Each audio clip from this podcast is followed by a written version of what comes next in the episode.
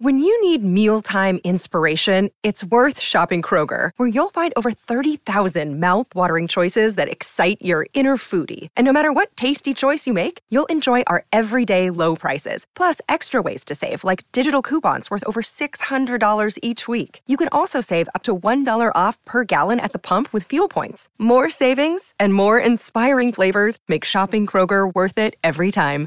Kroger, fresh for everyone. Fuel restrictions apply. And welcome back to 365 Days with mxmtoon. I'm Maya, a singer, songwriter, video maker, Oakland native, and plant collector. I'm also a huge fan of history. I love untold stories, gross facts, hidden secrets, and anything weird, dark, and funky from the past. And each day, I'm going to be sharing one of my favorite deep cuts with you. So let's take a look at today's stories. It's 365 with mxmtoon. New facts every day, so don't leave too soon. I'm gonna teach you stuff, no, it won't be tough. Gonna go a year till you've had enough. It's 365. On this day in 1995, a little website called AuctionWeb made its first sale on the early internet a broken laser pointer that sold for $14.83. Within three years, the company would make over 4 million in revenue and would change its name to eBay. Let's reverse. Nowadays, we're used to the fact that we can buy pretty much anything on the internet. Do you want a weird piece of armor from Game of Thrones? Maybe a vintage vinyl record of your favorite musician? Or a new Pez dispenser for your quirky collection? Well, it's all online. But in 1995, none of that existed. If you wanted to buy something, you had to look up a vendor in the phone book and drive somewhere to get it. That's until a guy named Pierre Omidyar came along and wrote a little bit of original computer code that would change the way we buy and sell. Omidyar was a computer science graduate and former employee of Claris, a subsidiary of Apple. The origin story that eBay pushed in the late 90s was that Omidyar's fiance was a collector of Pez dispensers. If you aren't familiar, Pez are vintage candies that come in plastic cases with decorative heads on top. There are Pez dispensers for nearly any theme that you can think of, from Paw Patrol to Harry Potter to Michael Jackson. The story goes that Omidyar's fiance was on the hunt for a specific Pez dispenser for her collection, but was having trouble finding it. So Omidyar thought, why don't I create a website where people can make these transactions easily? It turns out that story isn't true. It was made up by a PR manager a couple of years after the company started, but the story was told far and wide for years and helped lead to eBay's household familiarity and led to a boom in the Pez dispenser industry. Back to the founding of eBay. Omidyar decided to try out his new computer code by attempting to sell a broken laser pointer. He put it up for just $1. To his absolute shock and astonishment, a bidding war ensued for a broken laser pointer. He sold it for $14.83, a massive upsell from $1. He was so surprised at the purchase, he reached out to the buyer to make sure that they knew the laser pointer was broken. The buyer assured him he did know and that he was, in fact, a collector of broken laser pointers. From there, the website took off. Turns out the world was full of people who collected odd and unexpected things. Want to know one of the first big trends that took off on eBay? Beanie Babies. In the 1990s, Beanie Babies were the rage. The little stuffed toys with their signature tags were incredibly popular with children and collectors alike. Many have called them the world's first internet sensation. The company produced each design in a limited quantity, which created a massive value for people to resell them later. Think of brands today like Supreme, who use the same scarcity model to drive value. The Beanie Baby craze turned out to be a bubble for the most part, and most Beanie Babies aren't valuable anymore, but the crazy thing is that some of them are. In the year 2021, a Beanie Baby wiener dog can be sold for as much as $500,000. When eBay hit the scene in 1995, Beanie Babies were just starting to really trend. People found eBay to be the perfect market to buy and sell Beanie Babies, and the trades took off. The company went public in 1998 and Omidyar became an instant billionaire. In the 2000s, eBay expanded their market from collectibles to basically any sellable item. By 2008, they had hundreds of millions of registered users worldwide and made over $7.7 billion in revenue.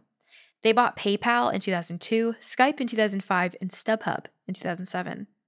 eBay's enormous success made it one of the most well known companies of what's called the dot com bubble. Basically, this was a stock market spike in the late 90s where investors threw all kinds of money at new tech companies in the early days of the internet. The way a stock market bubble works is that a new opportunity for investment comes along and attracts some serious money. As the first investments come in, more people hear about it and want to get their money in it too. This gets media attention, which then amps up the excitement and prices even more. Soon, normal people like you and me start investing, driving up the price even further.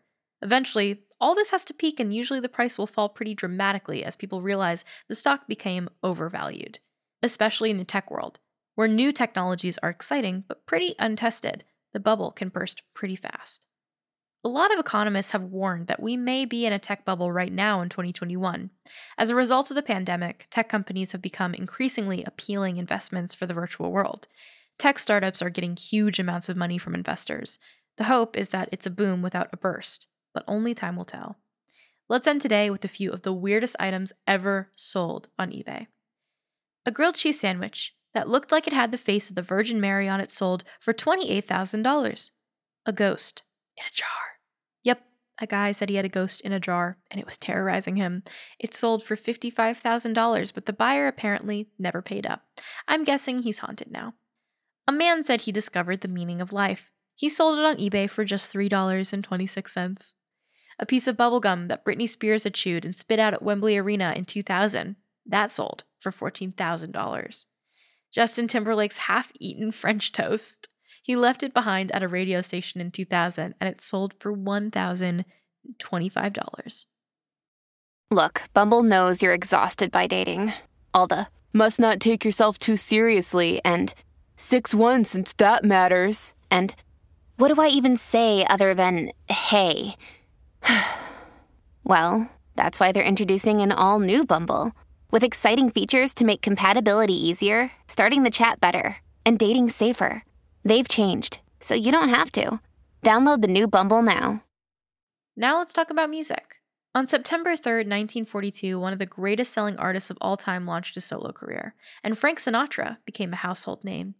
His legacy would eventually include a massively successful film career, 150 million records sold worldwide, and the legacy Vegas residency of the Rat Pack, which included fellow singers Dean Martin and Sammy Davis Jr. The story of how he ended up going solo is sort of the stuff of legend. Who knows how much of it is true? Frank Sinatra's first big gig was as the lead singer of the famous Tommy Dorsey Band. The facts are that Frank became more and more popular and eventually demanded to go solo and get freed from his contract that gave Dorsey 43% of Sinatra's lifetime earnings. A legal battle ensued, and Sinatra won and went solo on September 3, 1942. The less fact based part of the story is a rumor that quickly took hold that Sinatra's mobster grandfather held a gun to Dorsey's head and forced him out of the contract. Fun fact in the iconic mobster movie The Godfather, a character named Johnny Fontane is supposed to represent Sinatra, and they definitely went with the mob version of the story.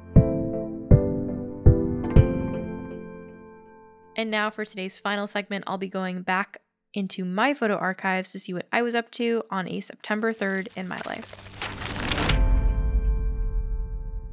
On September 3rd, I don't know, maybe it wasn't unannounced. I can't remember, but I did take the selfie that I ended up announcing my collaboration with Carly Rae Jepsen.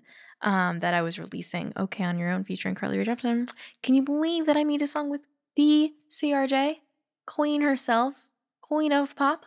I cannot believe that. I still like kick myself every single time I'm like, oh, you know, I don't know if I've done that much cool stuff. No, you've done very cool things. You worked with Carly Rae Jepsen. Isn't that epic? I don't know. I think about that a lot sometimes. I sit down, I reflect on it. It's pretty neat. Thanks for going back in time with me, and remember to subscribe wherever you listen to podcasts. Come back tomorrow for more stories from the past. It's 365 with mxmtoon. New facts every day, so don't leave too soon. I'm gonna teach you stuff, no, it won't be tough. Gonna go a year till you've had enough. It's 365.